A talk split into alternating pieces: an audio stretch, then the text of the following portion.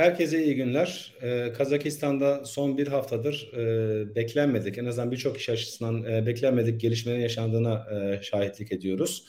E, bu konuyu e, kapsamlı bir şekilde tartışalım istedik ama tabii e, konu çok sıcak. Her gün ve her saat neredeyse çok sayıda gelişme meydana geliyor. Öncelikli olarak e, kendi adıma ve SETA adına e, Kazakistan'da yaşanan gelişmelerden ve hayatını kaybeden e, kişiler dolayısıyla üzüntülerimizi e, dile getirmek istiyorum ve bir an önce normalleşme sürecinin sağlanması ve Kazakistan'ın istikrarı sadece Kazak halkı için değil, bölge için, e, Türkiye için, Türk dünyası için oldukça önemli. O nedenle e, hayatını kaybedenlere ilişkin üzüntülerimi ifade ediyorum. Olayların bir an önce e, toparlanıp normalleşmeye dönülmesi temennisini dile getirmek istiyorum. Bugün e, Kazakistan'da yaşanan gelişmeleri dikkate aldığımızda e, şu ortaya çıktı aslında Türkiye'de. Birçok kişi e, Kazakistan'daki gelişmeleri anlamaya çalışıyor. Her ne kadar e, gönül bağımız, gönül coğrafyamız ve e, Türk dünyası hasebiyle e, Türk Devletleri Teşkilatı e, nedeniyle yoğun ilişkilerimizin bulunduğu, e, bildiğimizi zannettiğimiz bir e, ülke olsa da Kazakistan, son yaşanan gelişmeler gösterdi ki e, bu konuda Türkiye'de çok fazla e, bilinmezin yer aldığı ama aynı zamanda e, değerli uzmanların da olduğu ve onların dinlenmesi gerektiği bir zamana e, şahitlik ediyoruz.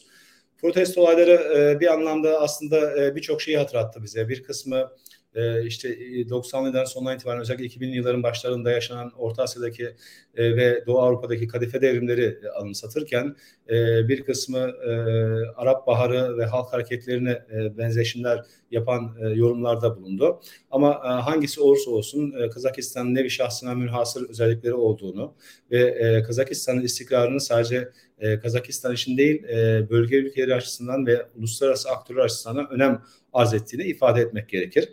Bugün e, iki tane değerli konumuz var. E, bilerek e, az sayıda e, konuğa yer verelim diye düşündük ve alanında uzman, bu coğrafyada yaşamış, bu coğrafyanın dinamiklerini e, iyi bilen e, konuklarımız var. E, Profesör Doktor Yaşar Sarı, İbn Haldun Üniversitesi Haydariyev e, Avrasya Çalışma Merkezi Müdürü olarak e, bizimle olacak bugün. Ve Profesör Doktor Mehmet Yüce, Azerbaycan Devlet İktisat Üniversitesi e, Türk Dünyası e, İktisat Fakültesi Dekanı olarak e, aramızda bulunuyor. Yaşar Sarı Hoca aynı zamanda Bolu Abant İzzet Baysal Üniversitesi Uluslararası İlişkiler Bölümünde öğretim üyesi. Mehmet Yüce de aynı zamanda e, benimle aynı üniversiteden Bursa Uludağ Üniversitesi e, İktisadi İdari Fakültesi'nde e, görevli. İki hocamız da e, coğrafyayı, bölgeyi, Kazakistan'ı çok iyi biliyor. O yüzden Kazakistan'a neler oluyor e, başlığı altında gelişmeleri tartışalım istedik. Şunu ifade etmem gerekir. E, şu anda yapacağımız e, panel aslında gelişmelerin sıcağında anlık gelişme yaşandığı bir süreçte sıcağı sıcağına yapılan yorumlar ve analizler olacaktır. Zaten e, değerli hocalarım da bunu ifade edeceklerdir. E, bu nedenle e, gelişmelerin gidişatına göre ilerleyen günlerde de SETA tarafından e, ve SETA'nın yan yayın e, organları tarafından e, Kazakistan'la ilgili çeşitli e, yazılar, analizler çıkacaktır. Bunu da e, belirtmek isterim. Değerli hocalarım hoş geldiniz. Sağ olun. Hoş bulduk. Teşekkür ederiz böylesine kısa bir zaman içinde e, bizi kırmayıp e, katıldığınız için. E, klasik bir web panel e, formatına değil de aslında isterseniz biraz daha soru cevap şeklinde gidelim isterseniz. Ben e, öncelikle Yaşar Hoca'dan başlamak istiyorum. Öncelikle Yaşar Hoca Kazakistan'da e, kaç yıl kalmıştınız hocam? E, Kazakistan'da kısa bir süre kaldım ama orada e, e, Kırgızistan'da kaldığım sürede sürekli Kazakistan'a, Almaty'ye, Nur Sultan'a, e, Çimkent'e, Türkistan'a gidip geliyordu. Gidip geldiniz. Mehmet Hoca bildiğim kadarıyla aynı şekilde hem Celalabad e, hem Kırgızistan hem de Kazakistan coğrafyasında yine e, uzunca yıllar kaldı. Evet, Şimdi e, mesele ilk başta sanki LPG'ye yapılan zam gibi göründü ama hani bizim Türkiye'de de aşina olduğumuz bir e, söylem var, bir retorik var. Mesele ağaç değil hala anlamadım mı şeklinde bir e, konu var. E, eğer zamlara ilişkin bir gösteri e, ve protesto varsa bu zamların geri alındığında normal şartlar altında o protestona inmesi gerekirdi. Ama kamuya açık e, kaynaklara, Twitter'dan işte atılan mesajlara ve videolara bakıldığında e, sivillere silah dağıtıldığı, dolayısıyla şiddet eylemlerine başladığı, akimatların yani il idare binalarının ateşe verildiği, devlet araçlarının ateşe verildiği ve onlarca kolluk görevlisinin de e, öldürüldüğü hatta bazılarında kafa kesme görüntülerinin olduğuna e, şahitlik ediyoruz. Yaşar Hocam, e, öncelikli sorum şu olsun. E, Kazakistan'da böyle bir şeyi bekliyor muydunuz? Şimdi e, bu boyutta tabii beklemiyorduk. E, ama Kazakistan'da protesto gösterileri daha önce de oluyordu. Nitekim e, son e, protesto gösterilerinin başladığı e, Canı Özen'de e, zaten daha önceleri de e, gösteriler olmuştu. Bir kısmı e, bir kısmı e, şiddet içeren insanların öldüğü 2011'de 2016 yılında e, başka bir e, gösteri oldu. Almaty e, tahmin edeceğiniz gibi e, ülkenin e, en büyük e, en büyük şehri e, ülkenin sadece e, eski başkenti değil ama sadece eski başkenti değil devam eden ekonomik ve ticaret merkezi de. E, bu anlamda Almaty son 30 yılda çok sayıda kırsal kesimden gelen insanların yerleştiği, varoşların oluştuğu bir şehir de söyleyebiliriz çevresinde. Bu da ekonomik olarak ekonomik olarak e, e, toplum içerisinde var olan ayrım e, bir anlamda e, bazı taleplerin dile getirilmesine de sebep olmaktaydı.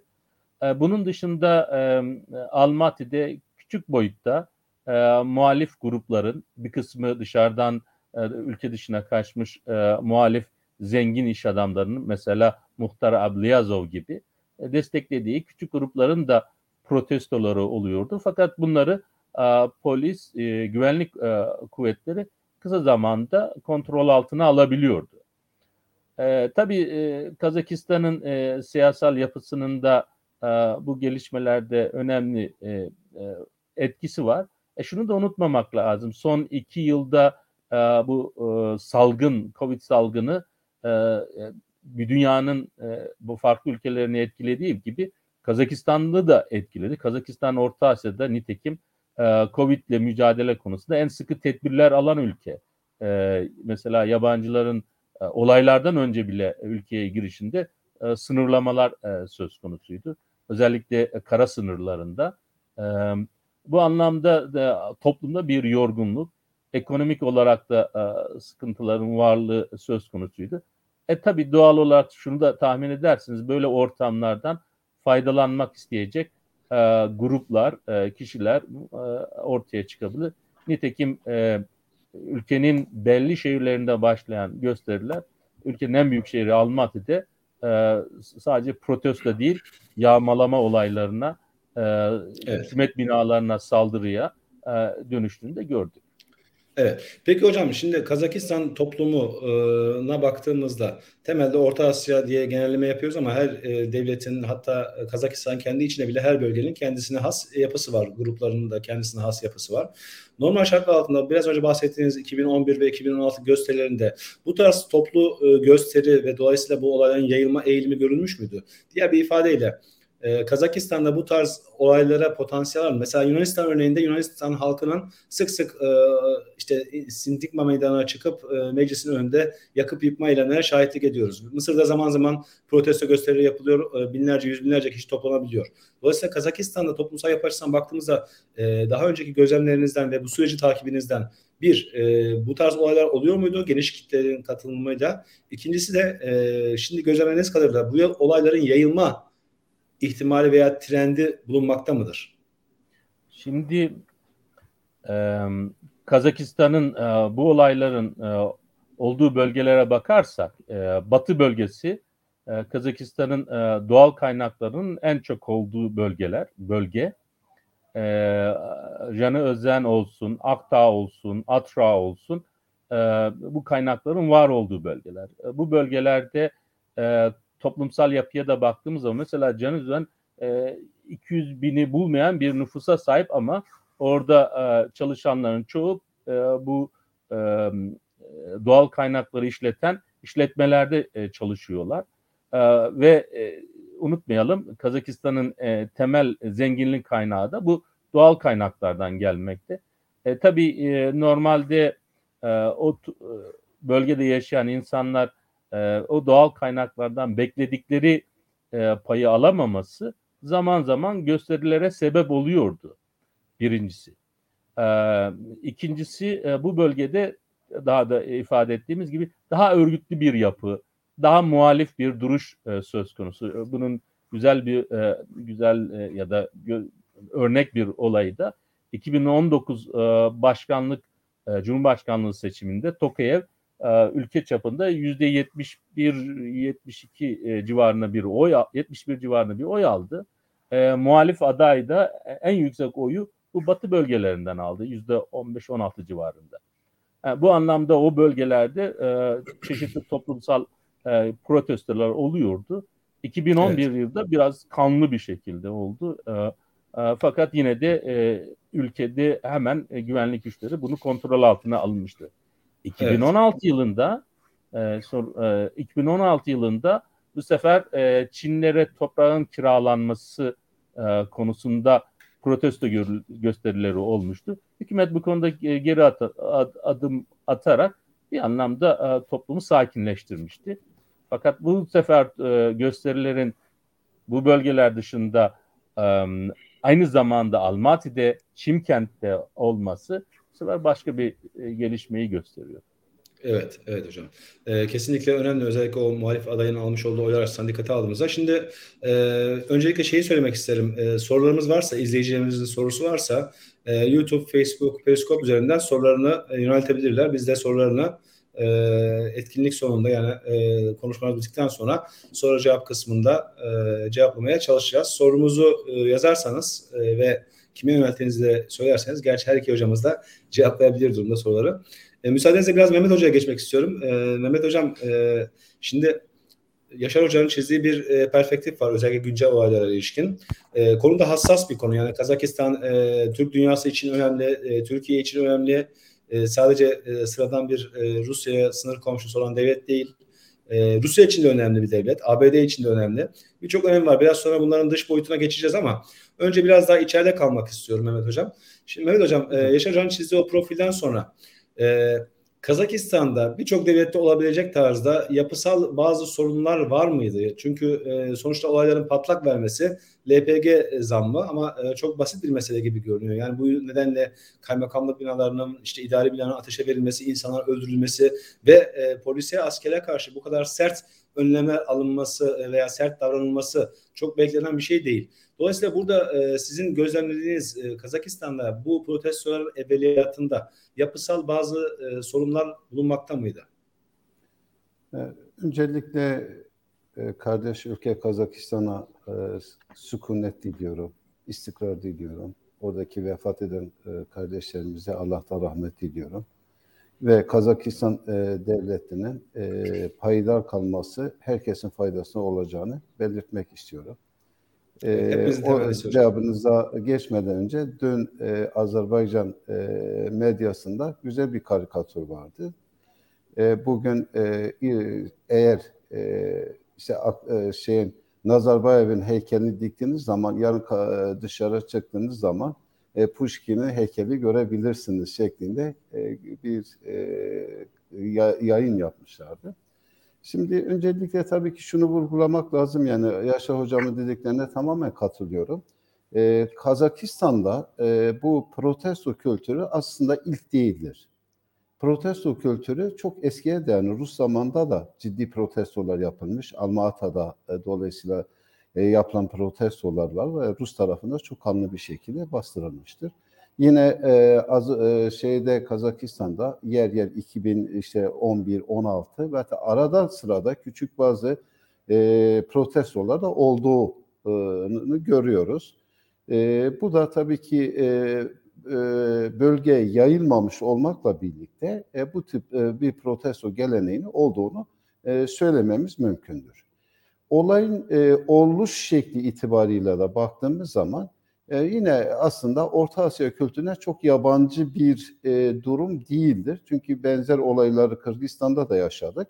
E, burada e, halk normalde sakindir. Ancak e, bir e, kızgınlık veya da bu gibi durumlar olduğu zaman çok çabuk kontrolde çıkabilme e, ve çok fazla zarar verebilme yani kamu malına zarar verebilme e, e, özelliğine sahiptir. Bunu Kırgızistan'da da gördük. Ve hatta e, işte Özbekistan'daki o küçük olaylarda da benzer olaylar olduğunu görüyoruz. İşte bu akramiler olayında falan. E, Kazakistan'da da e, daha önce e, yine benzer gruplar e, başka e, mesela bir e, e şirkette falan e, bir olay oldukları zaman e, yani çok zarar verebilme e, yeteneğine sahip olduğunu görüyoruz. Yani burada bir kontrolsüz bir öfke boşalması söz konusu olduğunu görüyoruz. Bunu genetik sebeplere bağlayabiliriz, sosyolojik sebeplere bağlayabiliriz, siyasi nedenlere bağlayabiliriz. Ama bu o, o çok yabancı bir şey değil. Yani halkın e, direnişe geçtiği zaman e, e, dolayısıyla e, çok fazla zarar verebilme potansiyellerine sahip olduğunu görüyoruz. Şimdi tabii ki e, ülkede e, bu olayın ortaya çıkmasına kaynaklık eden bir takım unsurlar vardı. Bu unsurlarda her şeyden önce e, Yaşar Hocam da e, e, üzerine durdu. Her şeyden önce ülke e, aslında zenginliklerini adil paylaşılmadığı düşüncesi yaygındır. E, ülke e, Kazakistan biraz durumuna bakarsa Kazakistan aslında Orta Asya'da merkez ülkedir ve gelişmişlik endeksi açısından 5 e, ülkeden önce de hatta Türkiye'de de önce de birçok konularda. Aynı zamanda güçlü bir enerji yataklarına sahiptir, rezervlerine sahiptir. E, ülkede çok sayıda yabancı yatırım vardı. Bu yatırımlar yüzde 60'ı üzerindeki yatırımlar batı kaynaklıdır. E, aynı zamanda işte e, Çin ile de boru hatlarıyla bağlıdır. E, Rusya ile ilişkileri çok derin ve köklüdür. E, bu o, ilişkilerin e, bütün e, doğurduğu e, ekonomik değerler halk arasında eşit bir şekilde bölüşülmediği ve hatta adil bir şekilde bölüşülmediği görüşü yaygındır. E çünkü gerçekten bir tarafta e, işte gayri safi milli hasıla e, yükselirken diğer taraftan işte e, 300 dolardan alınan kişi başına gelir 10 bin dolar civarına çıkmış iken ama bir taraftan da geçim endeksinin çok altında olan, yoksulluk derecesinin çok altında olan bir halk mevcuttur. Yani bu ilişkilerin adil bir şekilde dağılmadığı konusunda ciddi bir rahatsızlık vardır. Diğer tarafta e, baktığımız zaman özellikle az, e, şeyde Kazakistan'da e, çok e, eğitim düzeyi çok yüksektir ve gençlerin birçoğu Batı'da e, ya eğitim almışlardı ya yüksek lisans almışlardı ya da lisans üstü eğitim almışlardı ve dünyayla entegredir. Ve bu dünyada entegre e, çerçevesinde e, yaşadıklarını kendi ülkesine bulamadığı yönünde bir takım sıkıntıları yaşadı, e, dile getirdiklerini ifade ediyorlar. Örneğin işte gerek devlet e, atamalarında, gerek iş bulmada, gerek ücretlendirmede bu konuda evet. bazı sıkıntıları yaşandığını dile getiriyorlar. İşte bunlar da e, ülkenin e, e, bir takım müdahalelere açık e, olmasının alt koşulları, ön koşulları düzenliyor. Benim şahsi kanaatim bu. Yani belki büyütülecek bir şey yok ama bu gelir dağılımdaki adil olmayan bölüşüm e, birçok sorunları beraberine getirebilecek potansiyele kaynaklık ediyor. Evet. Şimdi algısal düzeyde baktığımızda bir kez daha hatırlatmak isterim izleyicilerimiz açısından e, sorularınız varsa lütfen sorularınızı YouTube, Facebook, Periscope platformundan e, bize yazılı olarak iletin. Biz de etkinlik sonunda sorularınıza yanıtlar aramaya çalışalım. Mehmet Hocam e, şimdi dediğiniz gibi bazı emerler vardı geçmişte de e, Kazakistan'da toplumun bu tarz bir toplumsal gerilime sahne olabileceğine ilişkin bazı yapısal sorunlardan bahsettiniz. Şimdi Kazakistan bizim algımızda en azından uzman olmayan kişilerin e, baktığı zaman Türk dünyası açısından da çok önemli, hayati ve kilit bir ülke olarak, devlet olarak görülüyor. Hatta bu anlamda Nursultan Nazarbayev e, her ne kadar böyle tek e, düze veya e, Sovyet sonrası Orta Asya'ya baktığımızda çeşitli etiketlendirmelerle bazı gruplandırma içine konulsa da sonuçta e, yönetimden kendi isteğiyle feragat eden bir kişi, bir karakter ve liderliği de bu anlamda elbaşı olarak, aksakal olarak e, ciddi anlamda bir örnekte temsil etti. Yani e, ölüm nedeniyle bir e, görevden çekilme değil Niyazov örneğinde veya Türkmenbaşı örneğinde görüldüğü gibi veyahut e, bir e, Kırgızistan örneğinde görüldüğü gibi bir ayaklanmayla görevden çekilme değil. Kendi isteğiyle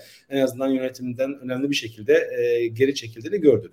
Şimdi Tokayev ile beraber de Kazakistan'ın biraz önce sizin bahsettiğiniz yatırımlar e, ve ekonomik gelişmelerle beraber e, ilerlemeye başladığını gördük. Birazcık buradan e, dışarıya doğru geçelim. Sonra aslında olayların gidişatına ilişkin senaryoları tartışırız.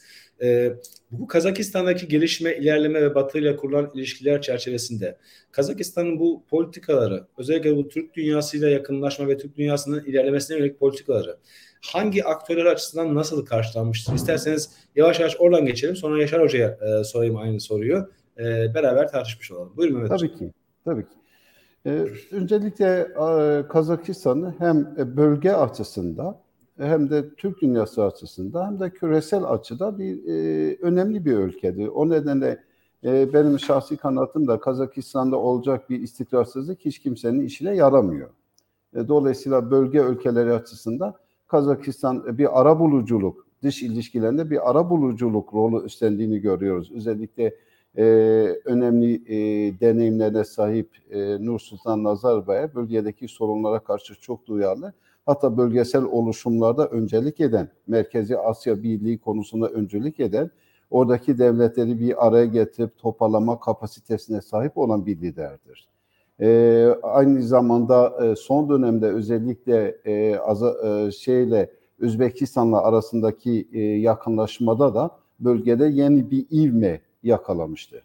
Şimdi diğer tarafta baktığımız zaman e, Nur Sultan Nazarbayev gerçekten denge politikasını izlediğini biliyoruz. Biliyorsunuz bir tarafı batıyla e, işte yatırım dayalı, ticarete dayalı, ekonomiye dayalı bir ilişki sürdürürken e, diğer taraftan da Rusya ve Çin ile de e, belli bir diyalog içindeydi. Hatta son dönemde Çin'le yakın bir ilişki içindeydi.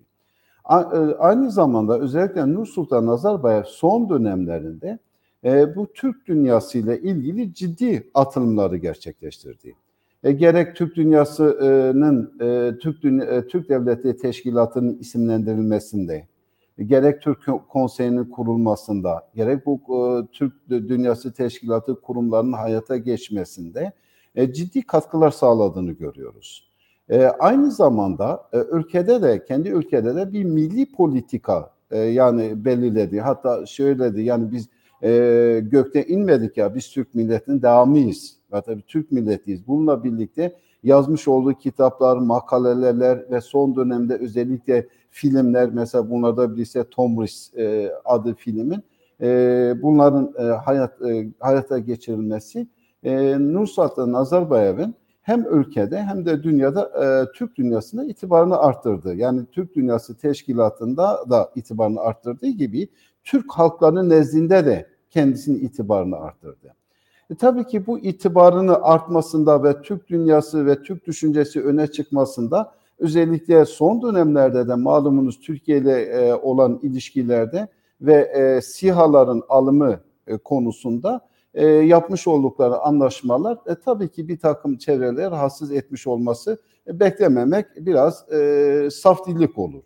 Ve bu aslında ifade de edildi. Bu e, özellikle Rusya tarafında da ifade de edildi. Yani e, Azerbaycan e, şey Kazakistan'ın bu tür e, Türkçülükle ilgili atmış olduğu adımlar Kril alfabesinde dönmüş olması ve resmi dil olarak e, işte Rusçanın kabul edilmemesi gibi e, durumlar e, özellikle e, kendi yakın e, komşusu olan Rusya'yı da ciddi bir şekilde endişelendirdiğini e, biliyoruz. Hatta bunu resmi e, ağızlarda ve üst düzeylerde ifade edildi. Hatta daha öteye geçildi malumunuz. E, bunun e, Kuzey Ka- e, Kazakistan'ın topraklarının bir kısmı Rusya'nın hediyesi olduğu şeklinde e, ifadeler de yap, e, dile getirildi. O nedenle evet. her ne kadar Kazakistan'ın işte Türk dünyası içerisindeki atmış olduğu adım e, sadece tabii ki Rusya değil, Çin ve e, Batı da rahatsız etti ama Çin ve Batı'nın tepkisi e, Rusya kadar olmadı. Çünkü özellikle bunu altını çizmek isterim. Kazakistan e, bütün küresel e, alanda önemli, bölgesel önemli ama Rusya için çok daha önemli. Çünkü birçok konuda Sovyet sonrası ülkelerde Rusya'da sonra başı çeken ülke konumundadır. E, ve bunu da Malumunuz e, Dışişleri Bakanlığı tarafında da ifade edildi. Yani Türk Dünyası Teşkilatı bir silahlı güç oluşturmasın. Böyle bir şey herkesin zararınadır. Tabii tüm bunları e, birlikte dikkate aldığında şu anda bunlar tabii net olarak söylemek için yeterli donelere sahip değiliz. Ancak tüm bunları dikkate aldığında Kazakistan'ın Türk dünyasında e, ve Türk Dünyası Teşkilatı, devlete teşkilatı e, müesseseleşmesinde, tesisleşmesinde e, üstlenmiş olduğu rol e, ve çizmiş olduğu 2040 e, vizyonu biliyorsun orada da Nursultan Nazarbayev'in e, ciddi çalışması vardı için. Evet. Bu vizyonun belirlenmesinde E, bu bölgede acaba yeni bir güç mü oluşuyor sorusu da akla getirmedi değil. Tabii ki bunun evet. da karşı hamleler beklemek e, gayet normaldir gibi geliyor bana. Hı hı. Karşı hamle bekleniyordu. Şimdi e, Yaşar Hocam, Mehmet Hoca'nın Kırgızistan'dayken e, birkaç kere darbe dönemine denk geldiğini gördüm. Görev değişikliği dönemine denk geldiğini gördüm. Sizin öyle bir tecrübeniz oldu mu Kırgızistan'da? Mikrofonunuzu açarsanız hocam. Ee, ben e, Kırgızistan'da yaklaşık 10 yıl üzerinde görev yaptım. Ne zaman evet. darbe olacak? E, ben e, orada olmadım. Ama o süreci biliyorum. Yani sizin sizin şansınız hocam. Mehmet Hoca tam tersi ne zaman darbe olsa oradaydı. Valla sormayın. Bazen misafir gittiğim zaman da darbe oldu. Ben kendimde korkmaya başladım. Artık gelmeyeyim dedim. Gitmiyorum yani son zamanlarda. Bazen arkadaşlar sen darbeleri biliyordun da onun için güzel bir güzel bir tesadüf olmuş hocam. Evet. Hocam şimdi şöyle ee, şunu soracaktım ben. Şimdi e, birçok yerde yani Gürcistan'da bunun benzerini yaşadık. E, işte Ukrayna'da yaşadık. Ermenistan'da yaşadık. Kırgızistan'da da yaşadık. E, bu renkli darbeler, renkli devrimler e, ve karşı devrimler şeklinde gelişen bazı e, süreçler meydana geldi. Ve bu süreçlerde hep sürekli olarak bir aktör ön plandaydı. Yani dış aktörlerden bahsediyorum. Ya işte ABD Açık Toplum Enstitüsü veya işte çeşitli aktörler Batı aktörleri diyelim veya işte Rus ya veya Rus yanlısı e, ekipler bir şekilde karşı darbede e, görev almaktaydılar. Şimdi e, şu Kazakistan'daki son dönemdeki gelişmelerde siz böyle bariz bir Rusya veya diğer Batı aktörlerinin ABD'nin etkisinin olduğunu düşünüyor musunuz? Öncelikli olarak onu sorayım. Şimdi e, tabii olaylar çok taze. E, gelen haberlerin e, bir kısmının e, doğru olmadığı da söz konusu. E, hı hı. Onun için e, net bir veri üzerinden konuşamıyoruz. Evet. Bunun çeşitli sebepleri var. Gürcistan ve Kırgızistan örneğinde baktığımız zaman batılı devletlerin açık bir beyanları vardı. Zaten Gürcistan'da açık e, Saakashvili bir anlamda Batı'nın bir Batı'da eğitim almış, Batı'dan daha fazla batıcı bir siyaset e, e, adamıydı. E, Kırgızistan'da değilse o dönemin 2005'teki olayları e, için söylersek o, o dönemin Amerikan Büyükelçisi'nin Stefan Young'ın e, yaptığı e, beyanlar da e, söz konusu açıktı. E, Kazakistan'da bunu niye söyleyemiyoruz? Çünkü Kazakistan bu tip batılı örgütlerin e, bahsettiğiniz e, o e, devlet dışı örgütlerin Soros olsun, açık toplum olsun faaliyetlerine zaten e, uzun zamandan beri izin vermiyor. Birincisi. İkincisi e, evet Kazakistan'da e, Mehmet Hocam'ın da bahsettiği gibi Batı'da eğitim almış özellikle Kazak hükümetinin Bolaşa gelecek programıyla yurt dışında eğitim almış e, genç e, nesil e, e, nesil e, e, kişileri var. Bu kişilerin e, baktığımız zaman bir kısmı liberal e, eğilimli, e, Batı anlayışına yakın. Fakat bunların etkisi e, çok e, düşük, çok az. O anlamda etkin bir ülkede böyle protestolar yaparak ülkede var olan siyasal rejimi değiştirebilecek güçleri veya imkanları yok. Bu görünen şu aşamada görünen o. Tabii şu da olabilir. Bunu da göz ardı etmemek lazım. Muhtar Abile, Abliyazov e, muhalif bir iş adamı. Ülkenin dışında e, Fransa'da geçen sene sığınma e, sığınma hakkı verilmiş. E, e, bir anlamda e, fa, fakat Fransa'da sığınma hakkı verilmiş fakat Kazakistan e, e, Fransa'da e, e, mahkemeye e, başvurduğunu biliyoruz. E, Abliyazov'un e, geri iade edilmesi için. Yani böyle e, yurt dışında yaşayan bu şekilde muhaliflerin küçük gruplar halinde e, Kazak hükümetini rahatsız edecek gösteriler yaptığını biliyoruz. Ama bu e, bunların e, bu kadar büyük son bir hafta içerisinde olan olayları kadar büyük bir aksiyon gerçekleştirmelerini ben açıkçası beklemiyorum. Rusya'nın Rusya'ya baktığımız zaman şimdi Açıkçası e, Mehmet Hocam da bahsetti. E, Rusya'nın e, Kazakistan'ın son dönemde takip ettiği hem iç politika e, bahsettiği alfabe olsun, e, dil olsun, e, Kazakistan'ın arayışları olsun rahatsızlık e, duyduğunu biliyoruz. Bunu e, Rus Dışişleri Bakanı Sergi Lavrov e, gazetede makale yap, Rus gazetesinde makale yazarak da ifade etti. Çeşitli yollarla hem resmi hem de gayri resmi olarak e, e, Rus e, siyasal elitin e, bunu ifade ettiğini de biliyoruz. E, Kazakistan'ın da Rusya'ya yönelik e, rahatsızlığı söz konusu. Özellikle e, Avrasya e, Ekonomik Birliği'ndeki e, ticari ilişkiler, o birliği, ekonomik birliğinin oluştuktan sonra Kazakların bu birlikten e, fazla faydalanamadığını açıkçası Kazak şirketlerin e, e, Kazakistan'daki Kazak şirketleri yerine Rus e, şirketlerin daha baskın hale geldiğini de biliyoruz. Bu anlamda ekonomik gruplar içerisinde e, Rusya'nın e, ile yapılan anlaşma konusunda rahatsızlıklar olduğunu biliyoruz.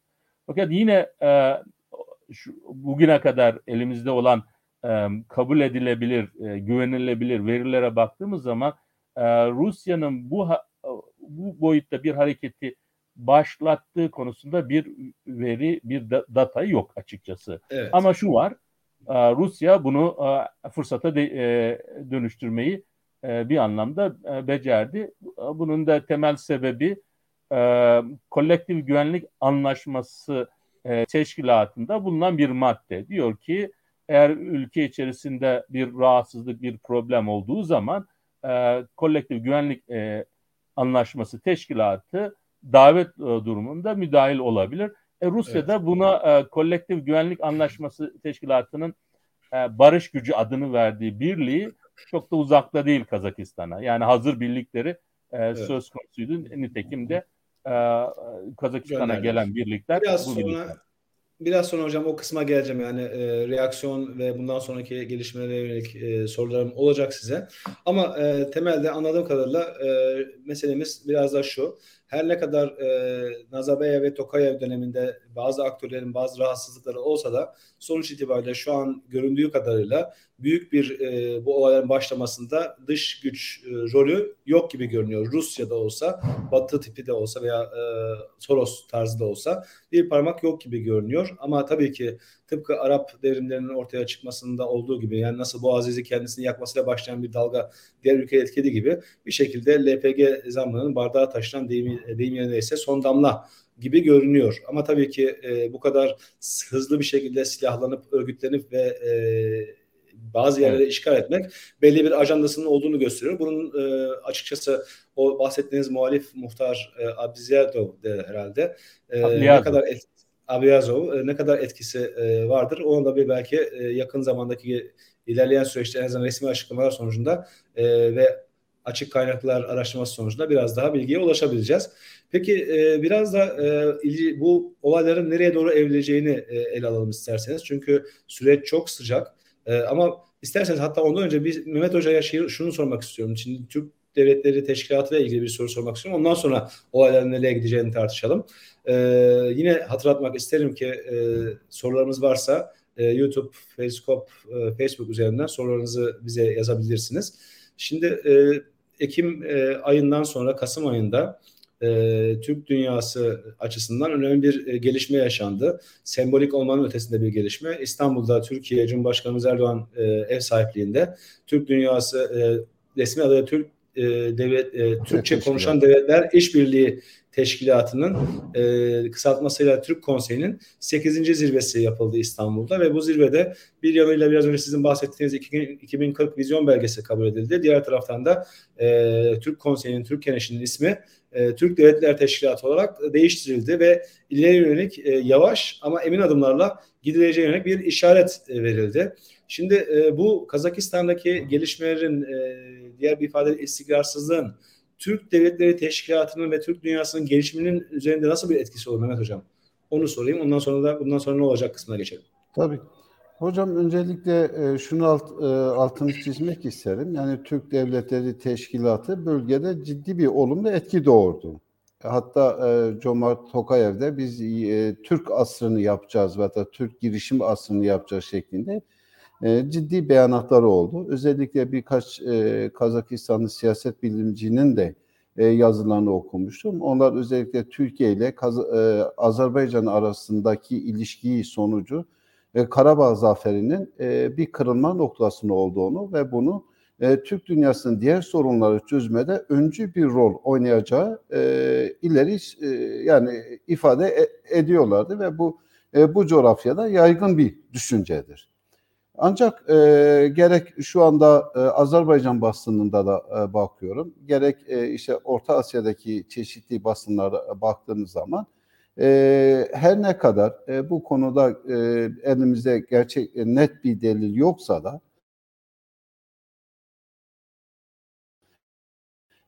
Evet. E, Türk Dünya yaklaşımı Türk Dünya Teşkilatı'nın e, öncülü e, üstlemesi, Kazakistan'ın bu konudaki desteğinin e, bu olaya e, tetiklediği yönünde görüşler de var. Bu görüşler doğru mu yanlış mı bir zaman içinde göreceğiz ama e, burada tabii ki bir de e, e, protestonun nasıl biteceği, e, ne şekilde biteceği önem arz ediyor. Eğer e, bir şekilde barışçıl bir şekilde basılırsa bu Türk Dünyası Teşkilatı'na olan etkisi e, çok fazla olmayacak ama aksi takdirde bir gelişme söz konusu olursa e, ben e, Kazakistan'ın bu konuda e, da, e, daha temkinli davranacağı ve bu süreç içerisinde belki bir e, gecikme yaşanacağı e, bu süreçte evet. e, tahmin edebiliyorum. Ama burada bir de şeye bakmak lazım. Türk Dünyası Teşkilatı'nın bu konuda atacağı adım da önemlidir. Malumunuz Cumhurbaşkanı e, Sayın e, Recep Tayyip Erdoğan bu konuda devlet başkanları da ayrı ayrı görüştü. Kazakistan devlet başkanıyla da görüştü. E, kendisi her türlü adımı atabileceğini söyledi. E, bu konuda tabii ki Türk Dünyası Teşkilatı ge, e, yeni olduğu için yani genç olduğu için maalesef bu teşkilat dünyasında bir barış gücü olmadığı için çok fazla nasıl adım atılabilir onu bilemiyoruz. Ee, biraz e, bu olay e, dediğimiz gibi elimizde net bir veri yok ama süreci e, olumsuz etkileyebilecek verileri taşıyor mu? Taşıyor. Evet, evet. Yani Türk yani, Devletleri Teşkilatı'nın ilerlemesine yönelik belki bir bazı olumsuzluk, en azından risk diyebileceğimiz şeyler taşıdığını söylüyorsunuz. Evet. Yaşar Hocam şimdi e, süreç sıcak, onun farkındayım ama e, gözlemleriniz, Kazakistan'la ilgili okumalarınız, incelemeniz çerçevesinde e, mikrofonunuzu da açarsanız eğer e, bundan sonra nereye doğru gidecek? Çünkü ilk başta e, Cumhurbaşkanı Tokayev e, hükümeti görevden aldı. Önce gaz e, şirketinin müdürünü işte tutuklanmasını emretti. Görevden alındı, tutuklandı. Sonra hükümet istifa etti ama protestolar ve şiddet eylemleri artık terör faaliyetine varacak kadar e, sertleşmeye başladı. Ve bugün itibariyle de e, gördüğüm kadarıyla e, artık e, silahlı göstericilere karşı uyarı yapılmaksızın e, vur emri şeklinde bir şey ortaya çıktı. Tabii sokağa çıkma yasağının ilan edilmesi olaya yatışmak için e, söz konusu oldu. Şimdi normalde e, Türkiye'de de zaman zaman e, belli bazı bölgelerde e, çok daha örgütlü terör örgütlerinin bu tarz eylemler yapmaya çalıştığını biliyoruz ve e, Türkiye'nin de e, bu konuda e, ciddi anlamda bir tecrübesi var ve dolayısıyla çok rahat bir şekilde bu tarz terör faaliyetlerinin üstesinden gelebiliyor ve toplumsal olayların yatıştırılmasında e, uluslararası hukuk çerçevesinde ve e, iç hukuk çerçevesinde üstesinden çok rahat bir şekilde gelebiliyor. E, Kazakistan'da ise çok sıcak, çok taze yani daha bir haftalık bile geçmişi yok gelişmelerin ve hükümetin almış olduğu bazı önlemler, var. Sizin e, Kazakistan'ı okumanıza, e, incelemenize ve e, işte son araştırmalarınıza göre bundan sonra olayların gidişatı nasıl olur? Dindir, diner mi? Dolayısıyla normalleşme süreci hızlı bir şekilde sağlanır mı? Yoksa e, kar topu etkisi gibi e, artıp o istikrarsızlığı daha da fazla olumsuz etkiler mi? Şimdi bir e, Mehmet Hocam bahsetti. Kazakistan'daki olayların benzeri aslında Sovyet döneminden başlıyor. 1986'da Aralık 1986'da Almaty'deki e, gösteriye Sovyet e, ordusu müdahale ediyor. E, gösterinin temel sebebi de e, Kazak e, Komünist Partisi'nin birinci sekreteri Kunanbayev'in görevden alınıp yerine Moskova'dan gönderilen Kolbi'nin atanmasıydı. Bu da Kazak milliyetçiliğinin e, belki de e, nümayiş anlamında, gösteri anlamında ilk e, tepkisiydi ve buna da e, Sovyetler Birliği çok sert e, tedbirler e, alarak göstermişti. E, bu anlamda e, Almaty'deki e, e, diğer e, batı bölgelerindeki gösteriler e, daha barışçı bir şekilde devam ettiğini söyleyebiliriz. Şu aşamada e, zaten etkisinin azaldığını da görüyoruz. Zaten e, Cumhurbaşkanı Tokayev de anayasal düzenin e, anayasal düzenin sağlandığını da ifade etti. Ama e, Rus basınına baktığımız zaman bu olayların e, devam ettiğini, çatışmaların devam ettiği şeklinde ifadeler var. Niye? E, sebebi de basit. E, çünkü Rusya mümkün olduğu kadar gönderdikleri birliklerin Kazakistan'da olmasını istiyor. E, Kazakistan da e, en kısa zamanda normal bir e, normal düzene geçmeyi hedefliyor. Nite, nitekim de Kazakistan zannedersem bugün açıklama yaptı. 19 Ocak'tan itibaren uluslararası e, e, e, uçakların gelip inmesine Kazakistan'a izin veriyor. Şimdi, Hocam e, bir ara soru sorabilir miyim acaba? Buyurun. Şimdi e, Türkiye'de de yoğun bir şekilde bu tartışılıyor. Özellikle sosyal medyada tartışılıyor. Yani bu biraz daha Kasım ayındaki e, Türk Devletleri Teşkilatı'na dönüşümünün de ertesinde yaşandığı için sanki bu Kazakistan'daki istikrarsızlığın e, bir şekilde Türk Devletleri Teşkilatı'nın ilerlemesine, Türk dünyasının ilerlemesine, ilerlemesine bir darbe veya sekteye uğratma girişimi gibi algılama söz konusu. Tabii bunun e, arka planı veya verisi vardır yoktur onu tartışmıyorum ama e, aynı zamanda Kazakistan'ın hızlı bir şekilde o kolektif güvenlik anlaşması örgütünün dördüncü maddesini e, işleme alması ve dolayısıyla barış gücünü çağırması da çok hızlı bir reaksiyon oldu. Yani dediğim gibi daha bir haftalık gelişme yok ve gelişmenin nereye doğru evrileceği belli değil. Biraz önce siz de bahsettiğiniz Almaty merkezde birkaç yerde meydana gelen şeyler e, Kazakistan'ın bu kadar hızlı bir şekilde kolektif güvenlik anlaşmasını devreye sokması ve Rus askerlerinin de sanki deyim yerindeyse kapıda bekliyormuş gibi sizin ifadenizde olduğu gibi evet yakın bir coğrafyadaydı ama e, sanki kapıda hazır bekliyormuş gibi hızlı bir şekilde e, harekete geçmesinin e, sembolik anlamının ötesindeki anlamı nedir acaba? Çünkü malum e, kolektif güvenlik anlaşması örgütü şey yapmayacak. E, doğrudan sivil olaylara karışmayacak. Şu anda karşıda çok büyük bir e, düzenli, e, nizami veya somut bir grup da yok. Dolayısıyla bunun bu reaksiyonun kolektif güvenlik anlaşması örgütüne başvurmasının e, yansımaları ne olacaktır Kazakistan'da ve Kazakistan toplumu açısından? Evet.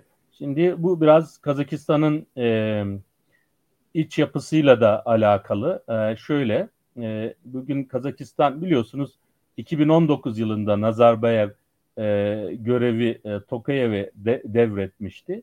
E, 2019 yılından bugüne kadar o dönüşüm, siyasal dönüşüm e, e, Kazakistan'da devam ediyor. Yani evet. unutmamak lazım. Nazarbayev e, Kazakistan'ı daha, daha Sovyet döneminden e, itibaren e, yöneten bir e, kişi. Karizması var. E, ve 2019 e, yılı itibariyle e, yerini Tokayev'e bıraktı. Tokayev de e, baktığımız zaman aslında diplomatik e, e, kimliği olan Birleşmiş Milletler Genel Sekreter Yardımcılığı da yapmış. Ama Kazakistan'da Başbakanlık, Senato Başkanlığı, e, birçok kere Dışişleri Bakanlığı yapmış. Bir siyaseti değil aslında, bürokrat. Yani teknokrat diyebileceğimiz e, bir kişi. bu dönüşüm, e, Kazakistan'daki dönüşüm hala devam etmekte. Dikkat ederseniz son olaylardan sonra görevden alınan, görev yeni görevlere getirilen e, görevler, e, üst düzey görevler söz konusuydu. Aslında bu görevden alma e, Tokayev'in kendi ekibini oluşturma çabası son e, bir, bir buçuk, iki yıldan beri yoğunlaşmıştı. Mesela İçişleri Bakanı'nı, Savunma Bakanı'nı daha önce e, görevden almıştı. 2021 yılı içerisinde. E, bu anlamda yeni bir kendi ekibini oluşturma çabası içerisine e, girdiğini görüyoruz. Bu anlamda e, Kazakistan siyasal elitinde bu olaylar olduğu zaman güvenlikçi e, kesimin de e, bu sorunları e, sorunu e, protesto e, sorunu kontrol altına alabilmek için e, e, e, Rusya'nın yardımına ihtiyaç olduğunu düşündüğünü e, bu konuda da Tokayev'i ikna ettiğini düşünüyorum e, açıkçası. E, sebebi de şu e, Kazakistan olsun sadece Kazakistan değil e, hemen hemen bütün Orta Asya'daki e, e, cumhuriyetlerin, devletlerin e, güvenlik birimlerine baktığınız zaman hepsinin e, Sovyetler bir e, Sovyetler Birliği'nde bu e, güvenlik e, kurumlarına da göreve başladığını ve bunların çok sağ, e, sıkı bir e, e, sıkı bir ilişkisinin olduğunu Rusya'daki güvenlik birimleriyle çok sıkı ilişkisi olduğunu biliyoruz. Buna evet. örnek bir örnek de e, e, Rusya e, devlet başkanı Putin'in e, ara sıra istihbarat başkanlarını, başka ülkelerin istihbarat başkanlarını topla, toplayıp görüşmeler yaptığını da e, bu anlamda e, Kazakistan'ın Rusya'dan e, yardım istemesi o açıdan son olarak gelen birlikler, Kazakların ifadesiyle gelen birlikler e, operasyonel bir faaliyetten daha çok önemli e, kurumların koruması. Savunma, e, koruma görevi göreceği evet. e, bu anlamda operasyonel bir e, e, aktivitelerin olmayacağı söyleniyor. Hocam şimdi e, size bir soru daha yönelteceğim. Sonra Mehmet Hoca'ya döneceğim. Aslında vaktimizin de sonuna doğru geliyoruz ama e, aklımda çok fazla soru var. E, not aldığımda çok fazla soru var. Biraz da e, Türkiye'de tartışılan e, konuları da sormak istiyorum. Şimdi e, Orta Asya genelinde e, ve Orta Doğu'da da aslında benzeri şekilde e, güvenlik bürokrasisi e, biraz daha güçlüdür. Özellikle iç güvenliğe yönelik olarak bir tehdit algısı yani rejim güvenliğinin korunmasına yönelik olarak e, ciddi anlamda istihbarat e, kuvvetleri vardır. Kolluk güçleri buna göre dizayn edilmiştir. Toplumsal olaylar özellikle bu Arap Baharı'ndan sonra hani bunun e, Orta Asya'ya veya başka bölgeye sıçramasın diye e, daha dikkatli, daha önemli adımlar atıldığını e, biliyoruz.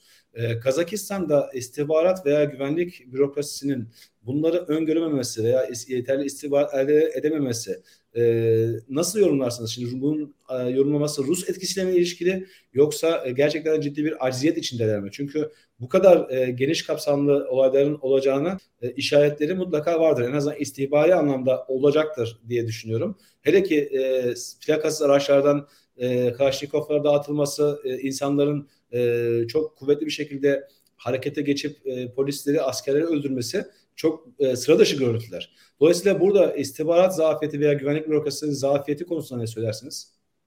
Zaten zafiyeti olduğu kesin. Ee, Nazarbayev e, Milli Güvenlik e, Konseyi'nin başkanlığından e, ayrıldıktan sonra e, Tokayev ilk yaptığı e, görevden aldığı kişilerden biri sadece başbakan değil e, iç istihbaratın başı olan e, aslında siyasi olarak çok güçlü e, bir kişiliğe sahip olan e, Karim Ma- e, Masimov'u da görevden aldı. Bu da e, şunu gösteriyor. E, Kazakistan e, bunu e, öngörmemişti. Bu e, gösterilerin bu boyutta e, probleme e, döneceğini ön e, görmemişti. E, bunun için de güvenlik e, e, kurumlarında e, sorumlu olarak gördüğünü görüyoruz. E, sadece o değil, aynı zamanda e, e, Milli Güvenlik e, e, Kurumu'nun e, başkan yardımcısını da e, görevden aldı. E, Samat Abiş. Samat Abiş de e, önemli e, e, görevlere e, yapmış. E, bir anlamda e, sadece devlet içerisinde değil aile içinde önemli bir kişiliğe sahip. Evet. Teşekkür hocam. Mehmet hocam şimdi Rusya'nın dahilinden bahsettik. E, kolektif güvenlik anlaşması örgütü çerçevesinde hızlı bir şekilde birlikleri intikal ettirmesi. E, sonuçta Kazakistan'ın Nazarbayev döneminden itibaren e, ülkedeki Rus etkisini e, dikkatli bir şekilde, ihtiyatlı bir şekilde azaltma politikası vardı. Başkentin evet. Almatı'dan Astana'ya Sultan'a taşınmasından tutun da bürokraside Rus etkisinin kırılması, kirli alfabesinden geçiş ve daha birçok düzenleme hep bununla ilişkiliydi. Ama görüyoruz ki şimdi e, algısal düzeyde en azından Türkiye'den bakılan okumayla e, kolektif güvenlik anlaşması örgütü dediğimizde aslında bunun ana taşırını veya ana taşıcısı Rusya'nın kendisi. NATO'nun ABD'si tarzında Rusya'da orada en dominant aktör. E, dolayısıyla e, Rusya'nın e, sembolik bir birlikle de olsa sadece koruma, binaları koruma amacıyla da olsa kısa süreliğinde olsa Kazakistan topraklarına askeri olarak girmesi Birinci sorum e, Kazak toplumunda nasıl bir algı oluşturur, nasıl bir tepkiye yol açar? İkinci sorum da Rusya'nın burada e, kalıcı olma ihtimalini görüyor musunuz, riskini görüyor musunuz? E, tabii e, hocam öncelikle e, bir iki noktaya da işaret edip e, bu konuya geçmek istiyorum. Tabii. Birincisi, Özür dilerim. Bu arada siz konuşurken Yaşar Hocam e, bizim sorularımız sağ tarafta. Oradan da e, biraz sonra son beşer dakika toparlama e, şeyi vereceğim. Çünkü sonuna doğru geliyoruz. Sağ tarafta sorulara bakarsanız comments kısmında bulunmakta. E, onları da genel soruları toparlayacak şekilde yapabiliriz. Çünkü e, soruların çoğuna aslında ben sormuş oldum. E, yine de bir toparlamak için biraz sonra beşer dakika süre vereceğim. Buyurun özür dilerim hocam.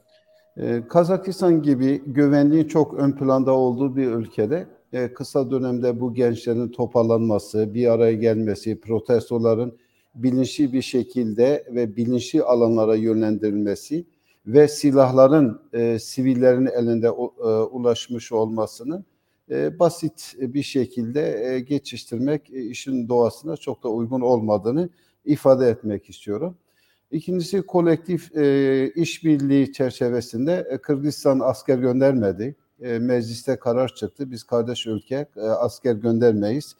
E, üçüncüsü e, Kırgızistan'da iç e, sıkıntı olduğu dönemlerde e, kolektif işbirliği e, örgütü oraya asker göndermedi. Onlar da istemiş olmalarına rağmen ya da Rusya'da yardım talebinde bulunmuş olmalarına rağmen göndermediler. Bunu ne e, bunun şunun için e, belirtmek istiyorum. Özellikle bu bölgelerde bu gibi iç meselelerde e, gelecek dış kuvvetlerin uzun dönemde ülkenin e, ülke açısından bir tehdit, bir risk oluşturduğu ve ülkenin algısında da güvenlik algısında ciddi bir e, sıkıntıya neden olabileceğini belirtmek istiyorum.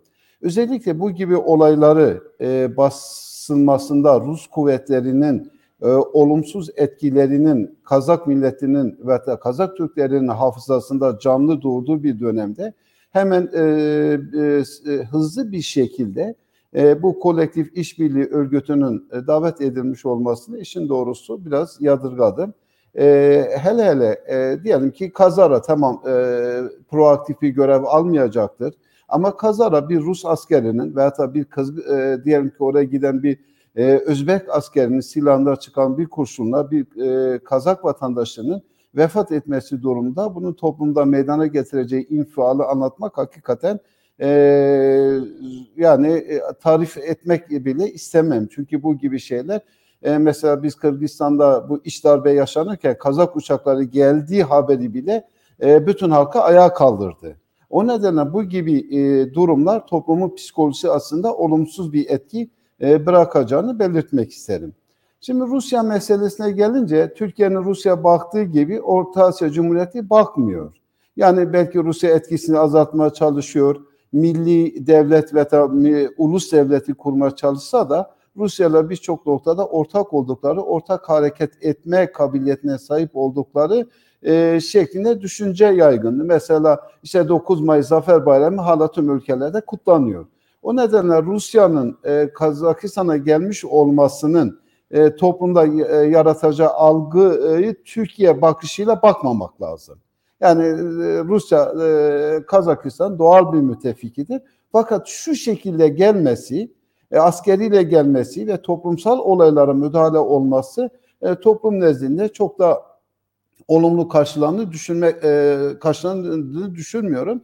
Hatta evet. bu benim şahsi kanaatim tam tersi yönünde bir e, e, şeyde bir e, durumda hasıl olabilir.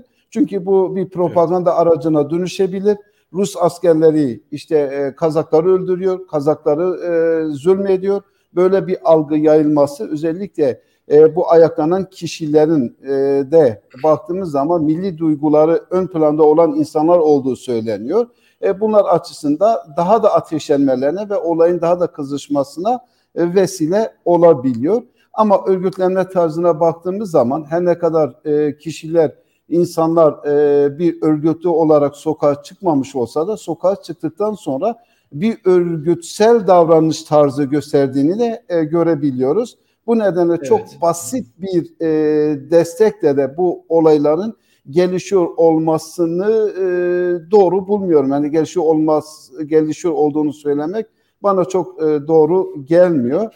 E, yani e, ben e, temennim şu, e, bu kolektif e, işbirliği örgütünün askerleri mümkün mertebe olaylara e, karışmamalarını, e, e, bazı yerlerin güvenlikleri sağlamaktan öteye geçmemelerini, aksi takdirde toplumda ciddi bir infala e, vesile ol, olup hocam. dolayısıyla e, olayı daha da alevlendireceğini düşünüyorum. Çok teşekkür hocam. Hocam siz de sağ tarafta e, soru, yorumlar kısmında bakabilirsiniz. Aytekin Ok, Arif Emre Koç, Furkan Albayrak, Hamit Pur Hasan, e, Fatih Yoncalık, Muhammed Çelik, Afşin Murat Taştan, Ali Torun ve Gamze Çimen tarafından yöneltilen sorular var. E, mesela ben bunlardan e, bir kısmına cevap verdik ama mesela Gamze Çimen son olarak Kazakistan'da yaşanan olaylara Türkiye'nin yaklaşımını nasıl değerlendiriyorsunuz e, şeklinde bir sorusu var. Onu e, ikinci bir e, soruyla birleştirelim. E, yani Türkiye'nin haricinde e, Türk Devletleri Teşkilatı'nın tavrı, gerçi biraz konuştuk ama Kazakistan'ın Türk Devletleri Teşkilatı'na ayrılma ihtimali bulunmakta mıdır? şeklinde Ali Torun'un bir e, sorusu var. Aynı şekilde Afşin Murat Taşlan'ın yine bu konuyla ilişkili Kazakistan devleti şiddet dozunu özellikle Rusya yardımıyla arttırırsa sizin değindiğiniz husus aslında biraz da bununla ilişkili ve Türk Devletleri Teşkilatı Kazakistan devletini desteklerse bu durum Kazak halkıyla Türkiye ve dolayısıyla Türk dünyasıyla arasını açar mı? Kazakistan halkıyla e, Türkiye ve teşkilatın arasını açmaz mı? şeklinde bir e, soru var. Muhammed Çelik de yine aynı şekilde yani Türkiye'deki ana ilginin bu olduğunu görüyoruz. Muhammed Çelik'in sorusu da Kazakistan'da yaşanan gelişmeler Türk Devletleri Teşkilatı'nın yaklaşımının teşkilat üyesi diğer Türk devletleri açısından ve uluslararası kamuoyuna güvenilirliği itibarını nasıl değerlendirirsiniz şeklinde. Ee, soruların neredeyse hepsi e, Türkiye, Türk Devletleri Teşkilatı ve Kazakistan üzerine. Kazakistan'a yaşanan son gelişmeler e, işte kolektif güvenlik anlaşması örgütünü enstrümanı kullanarak Fatih Yoncalı'nın sorusu. E, bölge üzerinde gücünü pekiştiren Rusya Türk Devletleri Teşkilatı'nın geleceğini etkiler mi şeklinde bir e, soru var. E, dolayısıyla sorular hep bu şekilde. Hamit Purhasan'ın sorusu da, e, Arif Emre Koç'un sorusu da, Aytekin Okun da e, sorusu da hep bu şekilde. Şimdi e, şu bir gerçek biraz önce siz bahsettiniz. Ben de birazcık konuşmak isterim. Moderatör hakkımı şöyle bir dakikalık bir konuşma yaparak.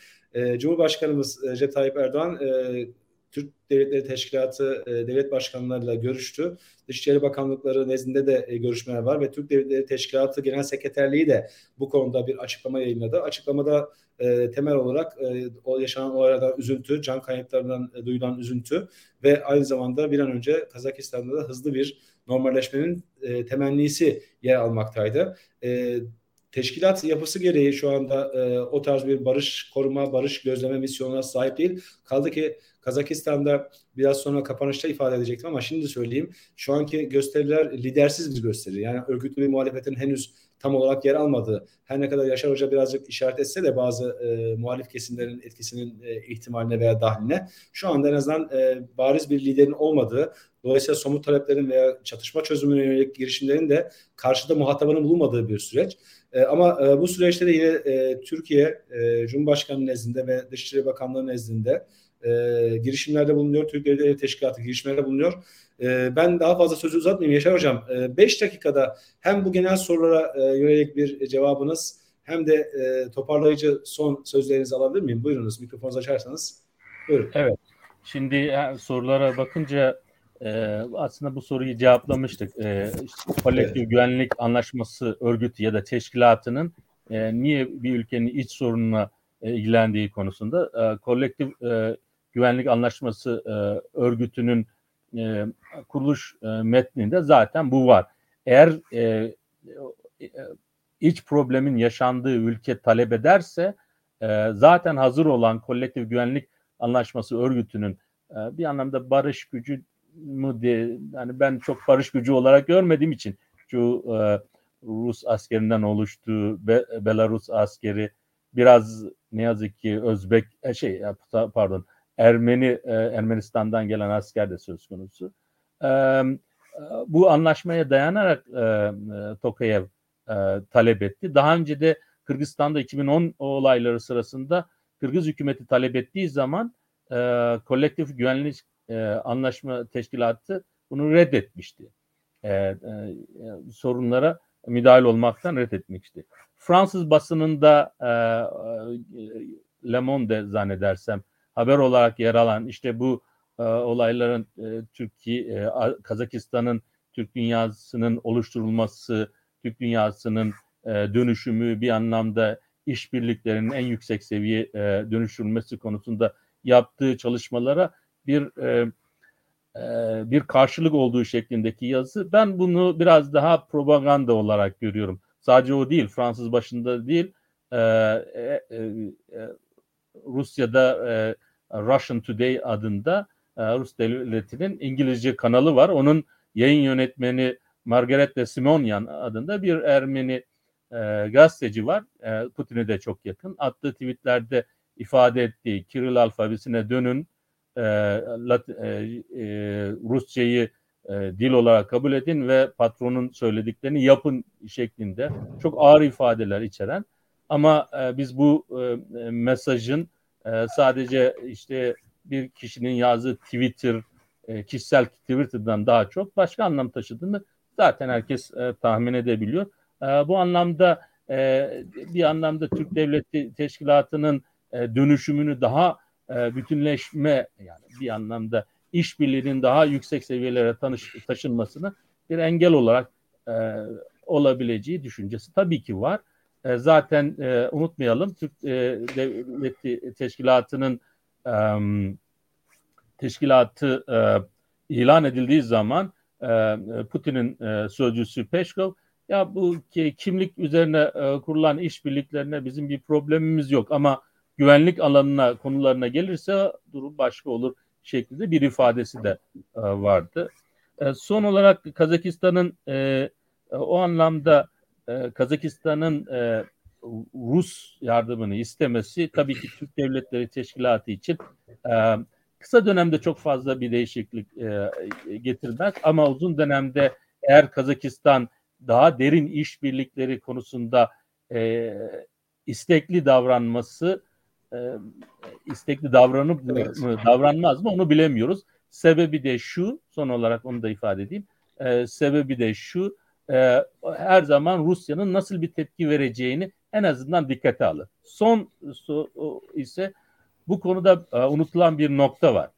E, Kazakistan'a gönderilen Rus birliklerinin nerede konuşlanacağı önemli. Çünkü Kazakistan içerisinde Rus azınlık var. Ve Rus azınlık şu ana kadar Rus azınlıkların çoğunlukta olduğu bölgelerde, şehirlerde gösteriler yok. Zaten gösterilerin çoğu da e, göstericileri dinlerseniz videolarda e, gördüğümüz Kazakça değil mi? E, Türkçesiyle e, kendilerini ifade ediyorlar.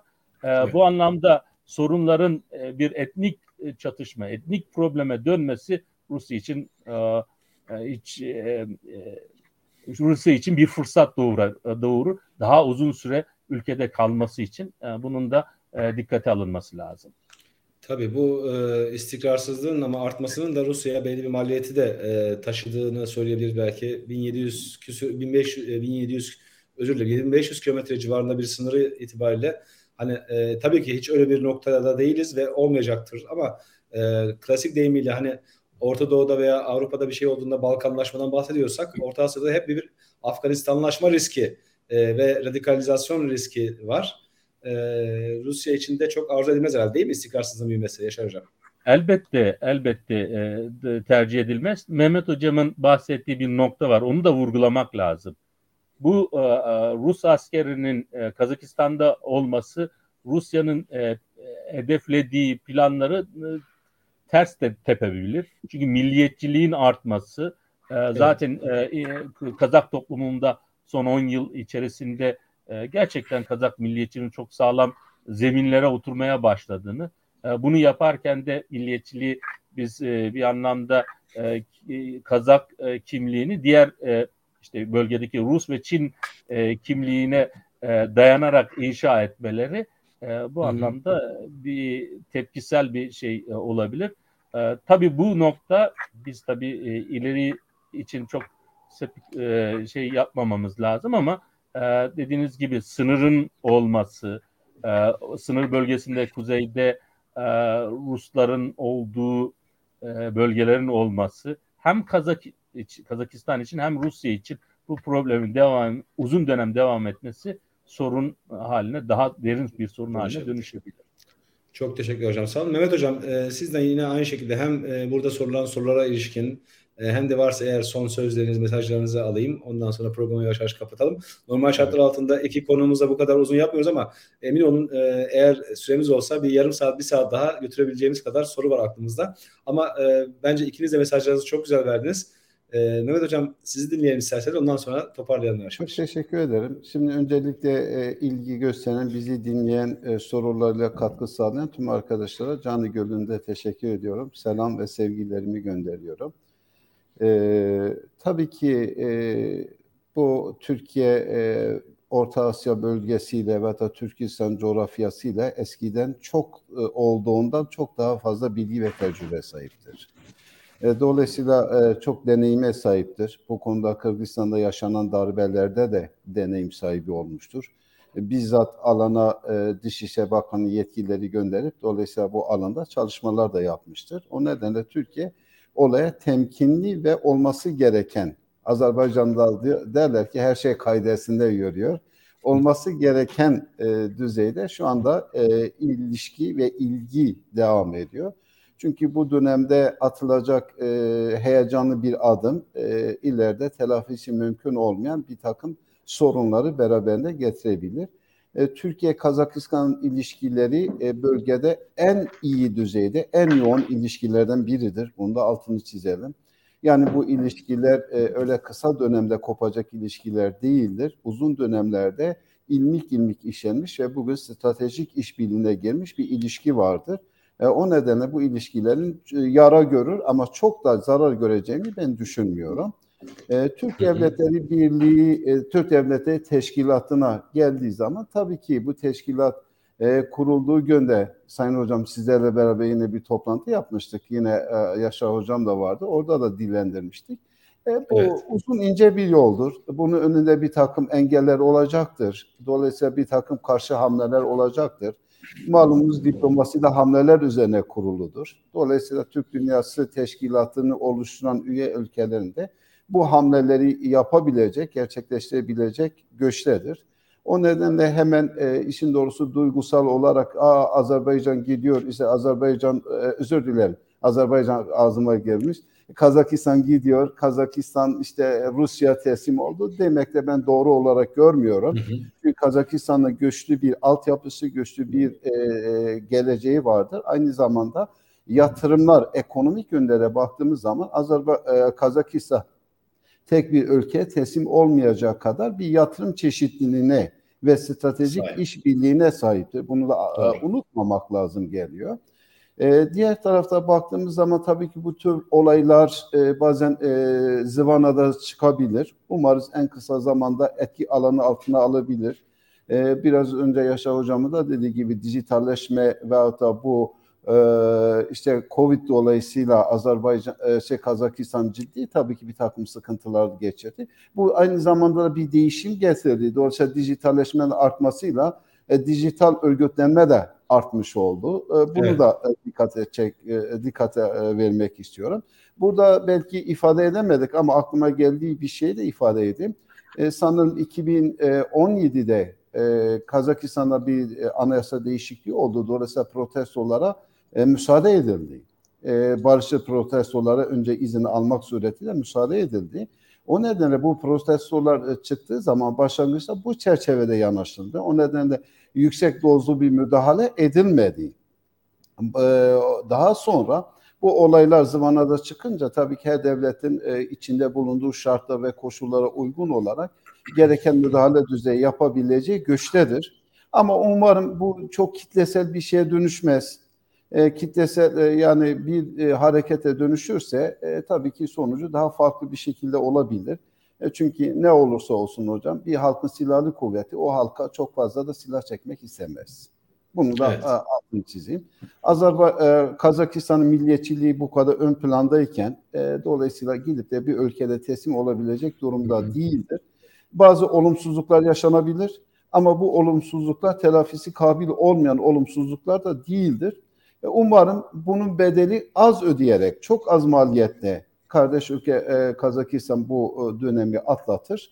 E, ve bunu atlatırken e, e, bana kalırsa e, avant, dezavantajı kadar bir avantaj da e, doğurabilir. Bugün bunlar da konuşuluyor. Belki e, çok yüksek sesle değildi. Türk e, ülkeleri e, hatta Türk Devletleri Teşkilatı'nın belki barışçıl amaçlarla bir takım e, önlemleri alması, bir takım organları oluşturması ihtiyacı da hasıl olabilir. Evet. Bu gibi olaylar karşısında çünkü bu olaylar e, bu coğrafyada yaşanabilen olaylardı. Sık sık tekrarlanabilen olaylardı ve böyle bir şey ihtiyaç olduğunu e, gündeme gelebilir. Bu da belki teşkilatın daha e, hızlı gitmesini, temkinli de olsa daha e, yeri e, yere ayak basar bir şekilde bir takım kurumların oluşturulmasına da vesile olabilir. E, evet. Bu yönü de göz önünde e, bulundurmak gerekiyor. Evet, çok teşekkür ederim. Aslında e, sizin söylediğiniz son şeyler özellikle benim toparlama toparlarken e, yapmayı düşündüğüm konuşmalardan e, ibaretti. Dolayısıyla ben çok fazla tekrara girmeyeceğim. E, Kazakistan'da son 4-5 gündür e, yaşanan e, sıra dışı gelişmeleri konuştuk. E, hepimizin ortak görüşü, ortak kanaati e, ve temennisi bu olayların e, bir süre sonra e, sakinleşeceği ve e, devlet otoritesinin tamamen e, gelişmeleri, olayları kontrol altına alacağı. Ama bu olayın e, şüphesiz e, Kazakistan için de önemli e, dersleri oldu, olacak. E, Türk Devletleri Teşkilatı için de olacak. Diğer bölge ülkeleri için de aynı şekilde önemli e, dersleri olacak. Önemli olan şey bu tecrübelerden hareketle bir yönüyle bu sorunlara yol açan e, veya protestoya yol açan o yapısal sorunların üzerine gidilmesi bir boyutuyla. Diğer boyutuyla biraz önce ifade ettiğimiz o güvenlik bürokrasisi ve istihbarat yapısının e, dolayısıyla güvenlik e, yapısının, mekanizmasının olaylara daha sakin ve daha hızlı, efektif müdahalesi ve ön alması belki de.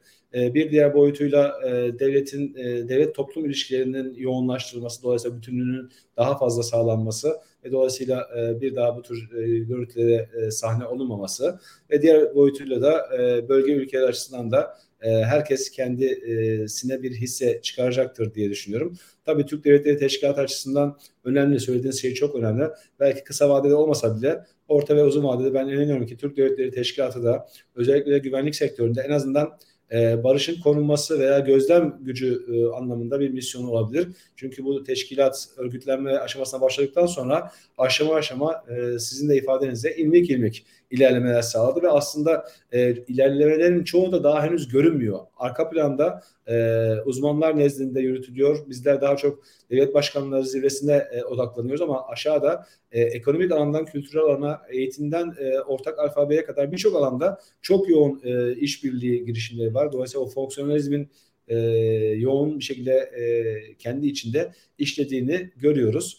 E, son olarak e, hepimizin umudu ve temennisi Kazakistan'daki olayların e, bir an önce yatıştırılıp normale dönmesi ve dolayısıyla artık e, bu olayları geride bırakıp belki de e, Türk Devletleri Teşkilatı adına veyahut e, Orta Asya ile ilgili yeni bir etkinlik yapmak. Eğer Kazakistan'daki olaylar e, bu şekilde e, gelişirse yani her şey normalleşirse ilerleyen dönemlere SETA olarak yine e, bölgeyle ilgili Türk dünyasıyla ilgili çeşitli etkinlikler yapacağız. Ben çok teşekkür ediyorum Profesör Doktor Yaşar Sarı ve Profesör Doktor Mehmet Yüce hocalarıma. E, izleyicilerimize sabırları dolayısıyla teşekkür ediyorum. Hoşçakalın.